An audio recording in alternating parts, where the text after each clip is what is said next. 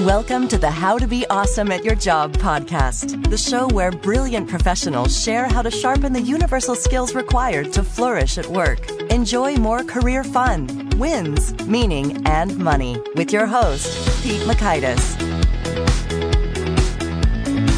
Hey, hey, welcome to episode 426 with Laura Gassner Otting. We are chatting about how you can be limitless. So you'll learn one, the danger of carrying someone else's scorecard of expectations. Two, what limitlessness looks and feels like in practice. And three, why to view purpose more broadly. So if you want to check out the show notes or the transcript or the links to stuff we've referenced here, it's over at awesomeatyourjob.com slash ep426. Now, here's Laura's story. Laura speaks with change agents, entrepreneurs, investors, leaders, and donors to get them past the doubt and indecision that consigned their great ideas to limbo. She delivers strategic thinking, well honed wisdom, and catalytic perspective informed by decades of navigating change across the startup, nonprofit, political, and philanthropic landscapes. She's had boatloads of cool experiences from being a White House presidential appointee to founding her own organization. So thanks to Laura for hanging out, and thanks to our sponsors. Check them out. It's a trying time that challenges all of our basic assumptions. However, one thing that brings us all together is our common humanity. Now more than ever, teams must come together and work together to solve big challenges. And Trello is here to help. Trello, part of Atlassian's collaborative suite, is an app with an easy to understand visual format plus tons of features that make working with your team functional and just plain fun.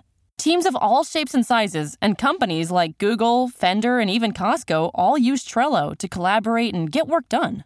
With Trello, you can work with your team wherever you are, whether it's at home or in an office.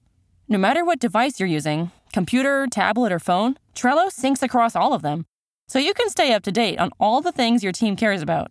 Keep your workflow going from wherever you are with Trello. Try Trello for free and learn more at Trello.com.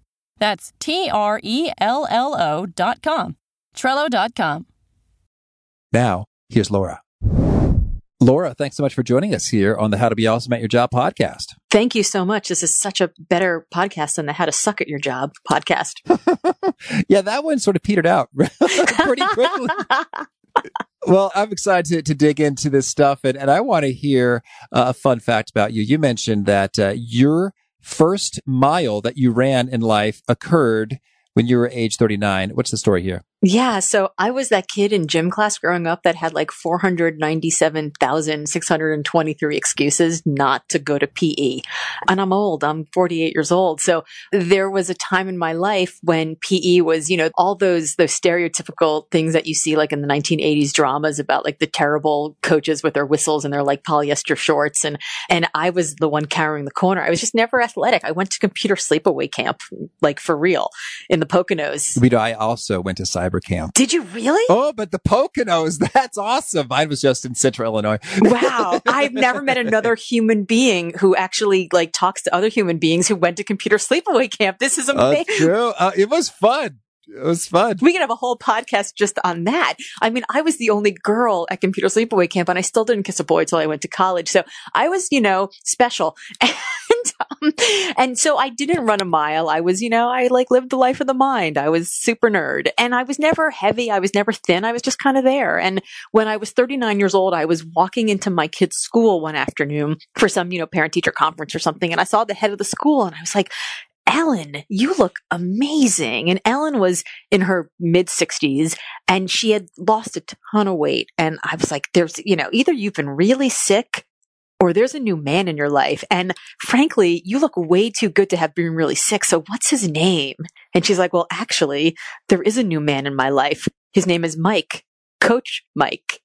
And then Ellen proceeds to drag me to the dirtiest, nastiest, uh, like filled with all sorts of like dust and dead bugs gym in a boys and girls club where I do boot camp. And it takes me six weeks to actually run the mile that you have to run at the end of boot camp without stopping or barfing.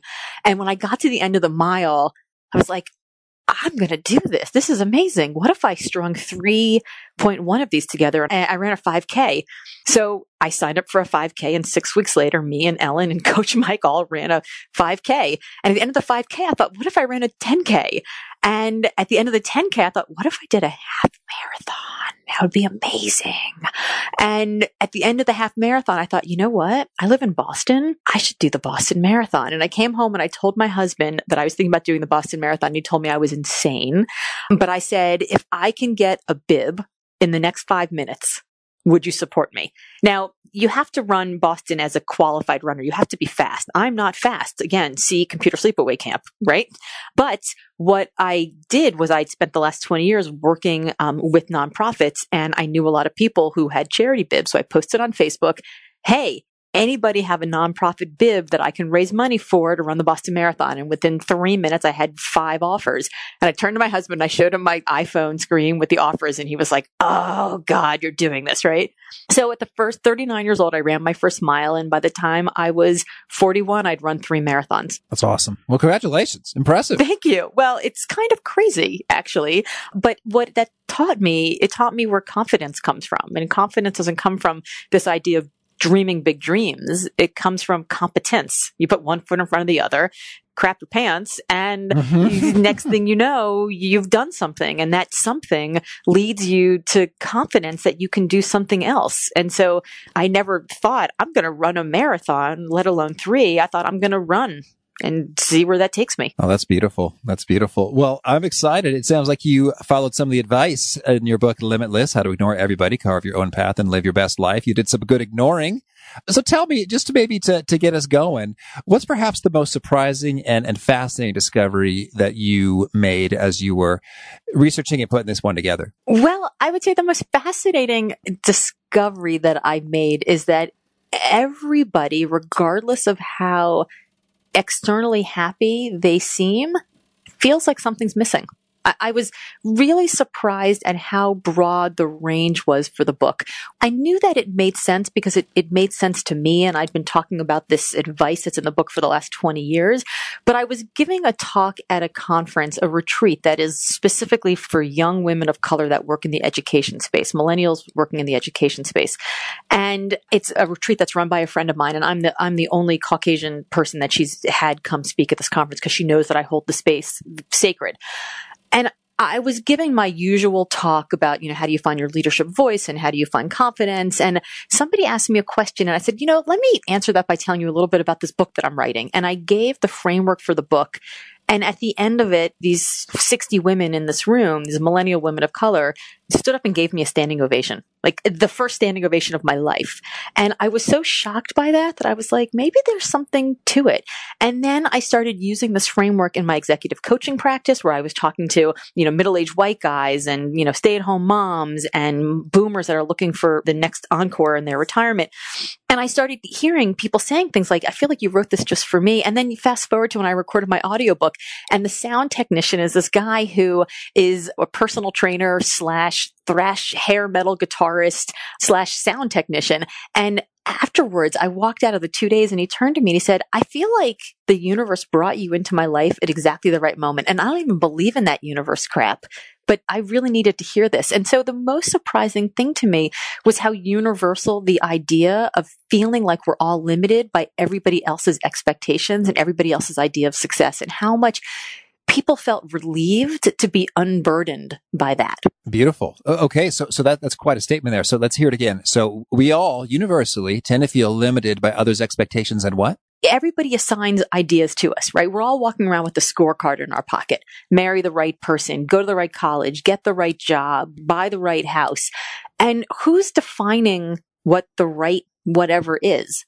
And so we're all walking around with the scorecard of other people's ideas, other people's expectations of success. And when we do that, we're so limited by everybody else's ideas, by their expectations, by their definitions, frankly, by their anxiety, by their concerns, by their worry, that we become limited. And it's in these limits that we lose ourselves. Well, yeah, it's funny. I already feel a little bit liberated just hearing like, hey, you know what? Yeah. Wh- why do I care at all what some of these people think about this or that? yeah. Where did you get your scorecard from? Right. For me, like when I was in fourth grade, a teacher said, you know, you're a pretty argumentative young woman. You should be a lawyer.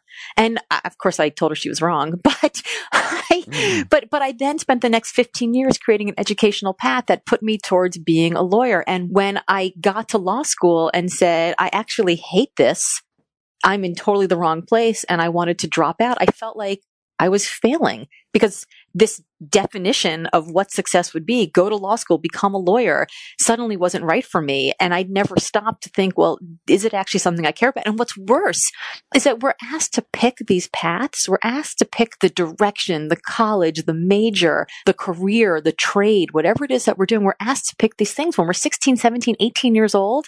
And you know what you don't have when you're 16, 17, 18 years old? A frontal lobe. I was going to say, boy, there's lots of things.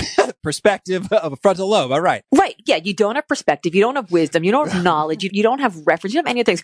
But most importantly, you don't have a frontal lobe. And the frontal lobe is the part of your brain that determines logical decision making. So we're asked to make a decision about who we are and what we want to be when A, we don't even really know ourselves, and B, we literally don't have the capacity to make this decision. Yeah. Okay. That's really thought provoking. So give us some examples here in terms of continual I guess, limits or expectations that seem to be extra universal and, and, extra limiting in terms of the biggies. Yeah. So there's the teacher, right? When you're growing up who says you should do this or you should be that. And that teacher has no crystal ball. They have no Ouija board. They just, maybe they've said something as an aside on some random day and we take it as definitional. Or maybe it's a parent mm-hmm. or a grandparent. After I dropped out of law school and found myself in Washington, DC, the definition of success came to me in the form of of a six foot two nice medical student named Alan, who my mom thought was going to be the answer to all of my prayers, right? That was definition of success for her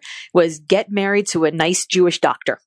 Now, that wasn't mm-hmm. my definition of success because every time I kissed Alan, all I could think of was milk, butter, eggs, cheese. I got to pick up the dry cleaning, got to bring the dog to the groomer. I just, there was no spark. And my mother would say, Oh, well, you just have to concentrate.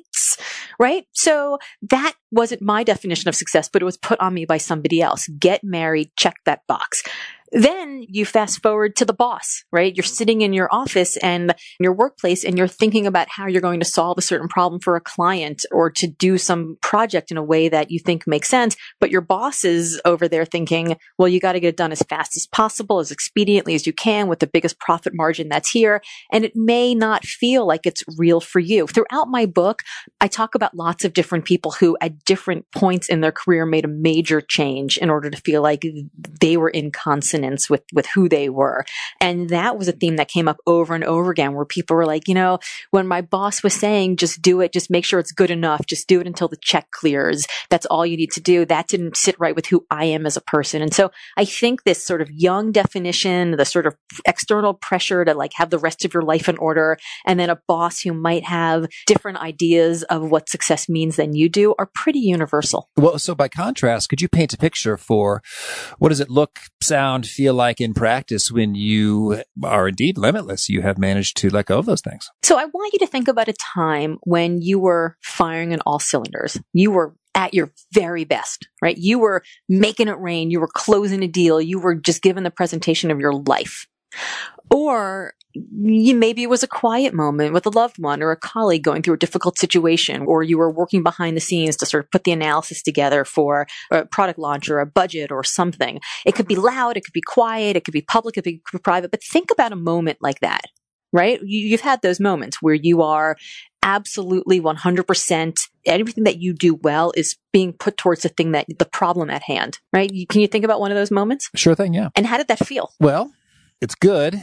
I want to get a better word for you though. it's limitless. You're saying that feeling is the limitless feeling. Yeah, the feeling that the what you do matches who you are so that the very best of who you are is being brought towards the thing that you care about. It's this frictionless belonging. It's this momentum. It's when you feel like you have wind in your sails. It's when everything is in alignment and in flow and it just feels right. That's what it feels like to be limitless. And for some people, that comes in the form of staying at home and raising their family, even though they have two master's degrees. And for some, it comes from getting away from those kids as fast as possible and going back to work on the day that you can, right? It's going to look very different for everybody.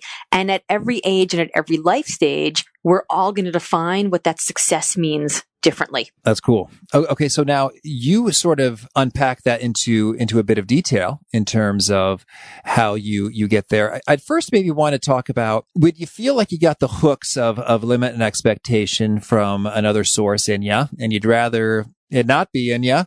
What do you do to find some freedom? Well, I want to say that it can be difficult because we all have sort of expectations of other people that, you know, we have to fulfill.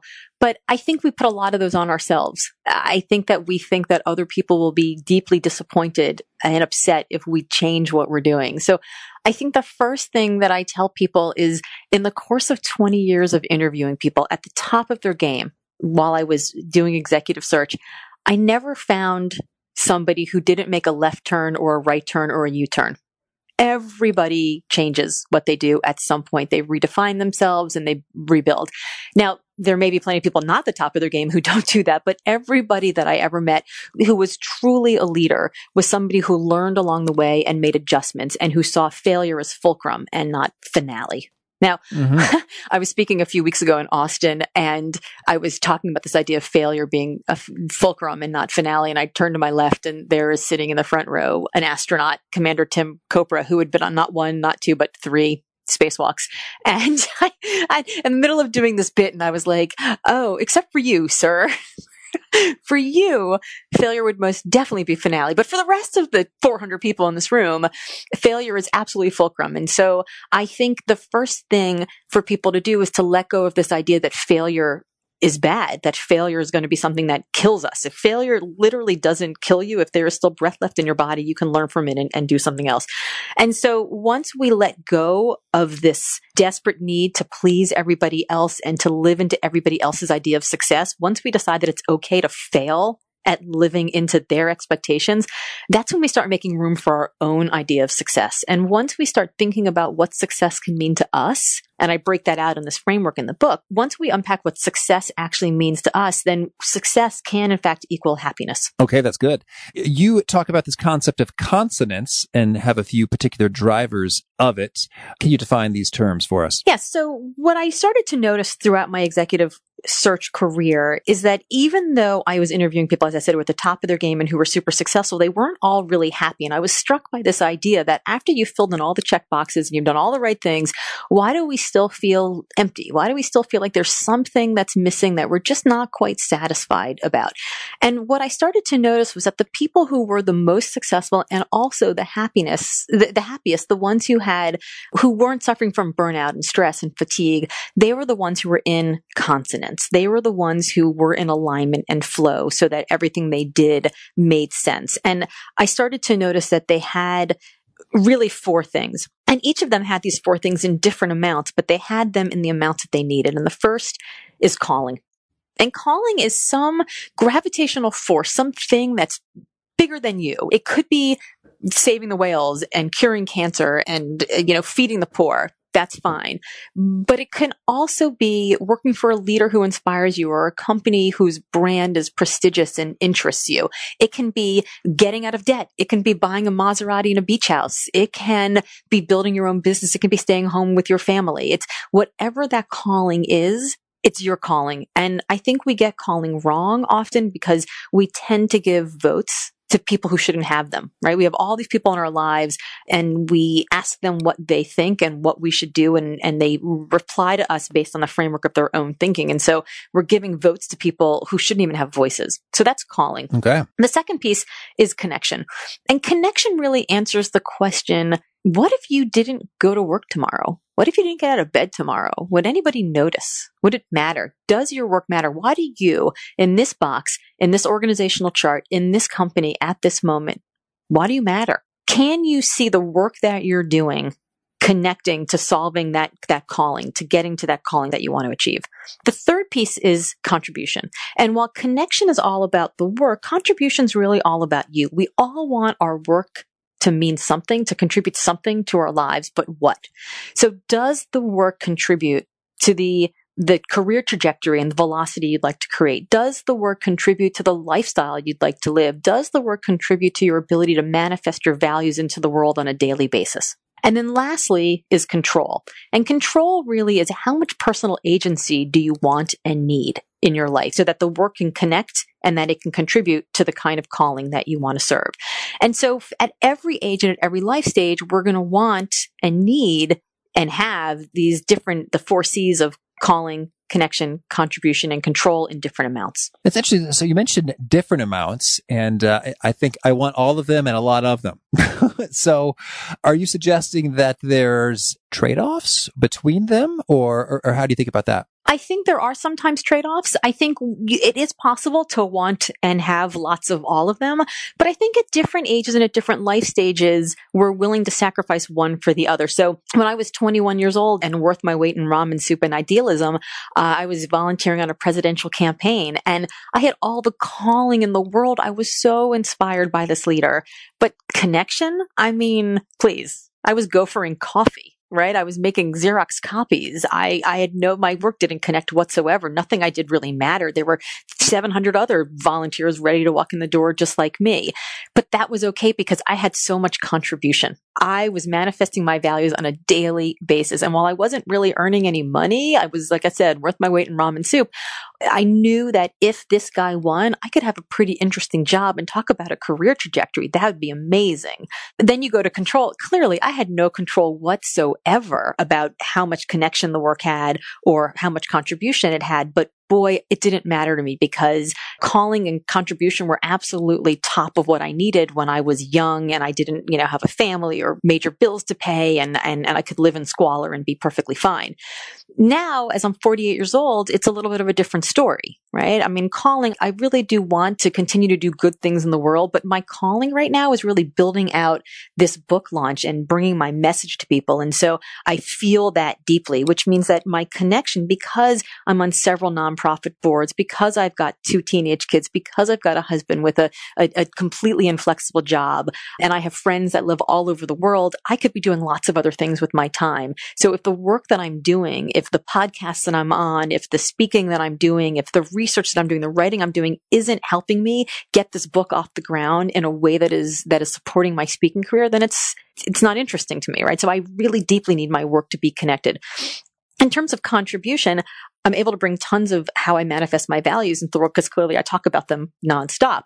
So I'm getting a piece of that. But in terms of how this is going to create a career trajectory for me, I have no idea. This is a brand new career and it's super fascinating. So I'm weighing those things differently. And then in terms of control, I'm an entrepreneur deep in my soul. So I absolutely have to have control over the connection and the contribution, but I'm also willing to give up a little bit of it right now because I'm on this momentum path to get this book launch going. And so it's very different for me right now. And if I were, you know, 68 years old, it may be a totally different thing because I may say I couldn't care less whether or not my work you know, the work I'm doing really matters or it contributes. But, you know, I deeply care about changing the world because I was born in 19, you know, 40s and, eh, or the 1950s and I'm kid of the, of social justice and those things I care most about. And so I think everybody at different ages and at different life stages will care about these things differently. But I think we get into trouble because we sort of set our scorecard in stone early on and we're told to think about the value of the job but we don't think about the value of the job to us individually and we don't let that flex and change. Understood. So I'm curious then, when it comes to all the means by which you can discover and, and develop and, and bring about some more calling, connection, contribution, and control, are there any particular practices that, that you've seen again and again really seem to make a real big impact in terms of bringing about more of the consonance. So I put together a quiz at limitlessassessment.com. And I'll say that again, limitlessassessment.com, where your listeners can actually go and take, it's about 60 questions or so, and it takes about 10 or 15 minutes. And it walks the respondent through each of the four C's of calling, connection, contribution, and control. And at the end of which it gives them this very pretty little radar chart that I'm go computer sleepaway camp because I'm very happy that I'm very proud of myself for learning how to how to build this. It gives this beautiful radar chart that shows one circle of each of the four C's, how much you have in your life, and then another one overlapped we hope, um, of each of the four C's of what you want in your life. And it actually will show you visually where you're out of consonance and give you some tips about things that you need to do. And so for everyone, it's going to be a little bit different, but I think the right first moves, first of all, go take the quiz. Absolutely. It will tell you exactly what you're looking for and, and not just what society wants you to have, but what you actually want to have and how to get there. But the second thing is to really start pulling the people around you. I call them your family It's the sort of Mhm. combination of your friends and your family who can be your tribe, who can be the ones who you can talk to about your results of the quiz, about the things that you want, about what you might think are missing, and really sort of help reflect to you and hold you accountable to making sure that you're doing something every day towards the change that you want to make. Very cool. Well, maybe just to wet the whistle, would get an example there. If if we want some more control, uh, what are some great things to do that help bring that about? So, as I mentioned, I'm an entrepreneur, and I think that most of the entrepreneurs who I've seen who have taken this quiz have found that they are very much in consonance in, in the control piece because I think they've made very specific decisions in their life to make that happen. I profile a woman by the name of Tara Diab in my book, and she's a carpenter by trade. She actually started working for her brother in law when she was uh, very young, and she would just follow all the other carpenters around on the job site, picking up nails and cleaning paintbrushes and anything that they asked them to do. And she loved it. She absolutely loved the work. And so she went to go work for him. And she was having a great time doing it. The work was done. He would say to her, if you leave at the end of the day and you don't feel proud of your work, like you got to go back and do it again. This is really important. And then as his business grew and grew and grew, she found that that ethos, that respect for getting the job done well wasn't actually shared with all of the, the site managers that he hired. And she found herself increasingly frustrated because she thought that the work could be done better and should be done better and that the clients deserved better. And so she started her own thing. I mean, she says that she barbecue sauce and mashed potatoes for months in order to be able to afford to continue to put money towards building out her business. But she's now booked 12 months in advance all the time. Her dance card's always full. And she absolutely has 100% control over the way that she does her work, the quality that she does it, the, the way that she can manifest her values through her work, and how much money she makes or doesn't make by how much work she decides to take on. That's awesome. Cool. Thank you. Well, I'd also love to get your take when, when folks are saying, you know, Laura, I love this. I'm right on. I want to get more limitless. I want more consonance. What's what are the biggest mistakes that people end up making when they are are going after this stuff? I would say that the number one biggest mistake that people make is that they say, I want more consonance. I want my work to have meaning. And then they say, well, meaning has to have purpose and purpose has to be purpose, like higher purpose, lofty purpose. And they assign these ideas to it, which are either, well, I actually want to make money. So I don't really want to go do that purpose thing, or maybe I'll do that purpose thing later, or I don't know if that purpose thing is for me. And eh, again, I spent 20 years helping people find work in purpose in nonprofit jobs. And what I'll say is that it's really great to go do that work. But it's also not necessarily right for everyone. What I'm trying to say is that the only person who gets to decide what your purpose is, is you. Gotcha. Well then, now could you share with us a favorite quote, something you find inspiring? Oh, well, so my favorite quote, I always have to go to Eleanor Roosevelt, which is, you know, do the thing you think you cannot do. I think that we all have multitudes inside of us. And I never thought I was an athlete, right? We started this conversation by talking about my first mile at 39. And here's the thing that happens when you run three marathons in three years, having never run a mile before, is that you tend to get a little beaten up. And so I went from running a marathon to going to a gym, joining a gym for the first time in my life and, and meeting a trainer and lifting weight. And this trainer happened to be a guy who's training for like an Olympic rowing campaign. And he kept talking about rowing. And I was like, oh, that sounds interesting. I should check that out. And fast forward a few years, and now I'm a competitive rower. I row at a local competitive women's rowing team. And every time we're on the water, the coach comes over in his little boat and he's like, okay, athletes, here's what we're going to do now. And I'm always like, athletes? Me an athlete. That's hilarious. but I never knew that that's who I was. And so I think if we continue to do things that we think we cannot do, we're able to find multitudes within us and we're able to surprise ourselves at just what we can become. And how about a favorite study or experiment or a bit of research? Well, I think that the marshmallow test is fascinating. Um, do you know the marshmallow test? Oh yeah. Yeah. So I have two teenage boys, so we live the marshmallow test in our house all the time. But this idea that sometimes if you can wait, right? And sometimes it's sacrificing the easy win now for the thing that you really want later. You don't have the one marshmallow that you can have now. If you wait five minutes, you get two. I think that that's what I saw so many times in my career in executive search that the people who had tenacity and grit and hunger and speed and weight, these were the things that I looked for in people. And I'll be darned if, if I didn't have 100% marshmallow test winners eh, in the people that I placed in these CEO positions. That's good. And how about a favorite book? So this is kind of weird, but my favorite book, I think the one that was one of the most impactful books for me is this book called Stones from the River by a woman by the name of Ursula Hegi, uh, H I E G I. And it's a little bit of a weird book. It's a fiction book that was set in World War II, and it's about a dwarf named Trudy Montag. And Trudy, because she was atypical, was pretty much ignored by everybody and dismissed by everybody. And so she would be sort of present for lots of conversations where people just forgot she was there because they didn't think of her as like a full human being. And because of it, in the story, she gets to hear all of these state secrets and she gets to sort of infiltrate the Nazis and she's able to work with the resistance and help them to topple the Nazis. And again, it's a fiction book, but just to help them topple the Nazis in World War II. But I love the idea that we are not just who everybody sees us as and that we have so much inside of us that we can be that people don't even yet know about. And we're the ones who get to decide our stories. And how to favorite tool? Something that helps you be awesome at your job. Delegating. I am a firm believer that I am not the best person at everything and that there are things where I really do truly kick ass. And that if I don't hire people to do the stuff that I suck at, then I never get to spend the time doing the stuff where I can kick ass. And how about a favorite habit? Every night before I go to bed, I look at my schedule for the next day. I just, I cannot sleep well if I don't know when I have to shower the next day. That's sort of a strange way to put it. But as an entrepreneur, somebody who works from my home, there are days that are yoga pant days and there are days that are stiletto heel days. And if I don't know exactly when I need to be show pony ready, if I'm not ready for public consumption, I, I have a very hard time having gravitational force in my world. Before I go to bed every night, I just scan through my next day and I just figure out when I'm going to shower. Lovely.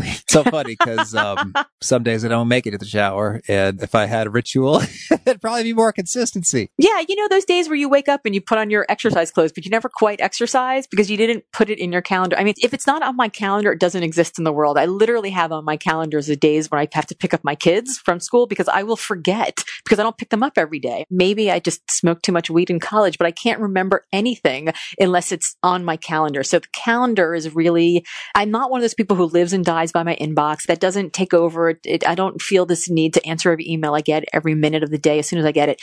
But I need to have a roadmap. And for me, the calendar is the thing. And is there a particular nugget you share that really seems to connect and resonate with your audience and you hear it quoted back to you frequently? Yeah, I think one of the things that gets quoted back to me most is a quote that I said about a year ago on stage where I was kind of railing about this vacation that I was about to take. And I posted something on Facebook asking for tips. Does anybody know anything about wherever it was that I was going. And somebody wrote back, I'm so glad you're going on this vacation. You deserve it. and I remember thinking, I don't deserve it. I earned that, baby. Like, I don't deserve it. And so I said, if I waited around my entire life for all the things I deserved, I would never get what I demanded. All right. And that gets quoted back to me a lot.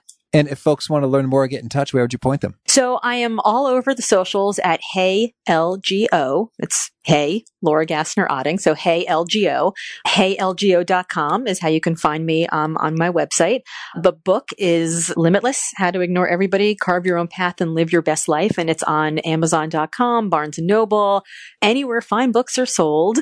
And the quiz is at LimitlessAssessment.com. And you have a final challenge or call to action for folks seeking to be awesome at their jobs? I would ask people three questions. Number one, what would it feel like to be limitless in your job? Number two, what do you need to change in order to get there? And number three, what would be the cost if you don't? Laura, this has been a treat. Thanks so much. I wish you lots of luck with the book, Limitless, and, and all your adventures. Thank you so much. It's been great fun. And thanks to Laura for those nuggets of wisdom, and thanks to our sponsors. Check them out. Laura's take on frictionless belonging. I think that's just a great phrase in terms of diagnosing what's up in terms of are you in a limitless flow state or are you not? And, and what's the holdup? Is it more about the friction? Like I'm, I'm frustrated because I'm bumping my head up against this wall that's not working and it's silly or I just hate doing this task. It's a, in my weaknesses or resources in there, kind of whatever. Is there friction? That's unpleasant as opposed to a fun challenge kind of a situation? Is there friction? And is there belonging in terms of, oh, do you feel like, oh, I, I just don't quite fit in here? It's like, oh, folks don't seem to like whatever. And I'd say, hey, be careful to see if that's the reality or just a negative mood, self talk thing going on. But I think that's pretty handy in terms of, hey, I'm not flowing. Hmm. I guess I'm not in frictionless belonging. Is it more so because there's friction or more so because there's not so much belonging? So I found that helpful. Hope you did too. And Doug, the stuff from Laura, the show notes, the transcript, the links to items we've referenced, it's at awesomeatyourjob.com slash F426. If you haven't already, I hope you'll punch subscribe. If you do, catch our next guest. It is Tamara Lohr, and she is talking about this balance thing and how you do it or don't do it. Hope to catch you there. Peace. Thanks for listening. To get the most out of the show, we recommend two key things. First, check out the extra resources at awesomeatyourjob.com. You can find this episode's transcript and links, as well as the perfect episode for your situation. You can search the full text transcripts of hundreds of episodes or explore episodes tagged by topic and competency covered. Second, subscribe to the podcast and get future episodes automatically. You can subscribe by telling Siri and several other smartphones and speakers, subscribe to the How to Be Awesome at Your Job podcast, or by tapping subscribe in your podcast player of choice. If you'd like some extra help figuring out podcasts and how subscriptions work, visit awesomeatyourjob.com slash subscribe for guidance. Hope to catch you on the next episode of How to Be Awesome at Your Job.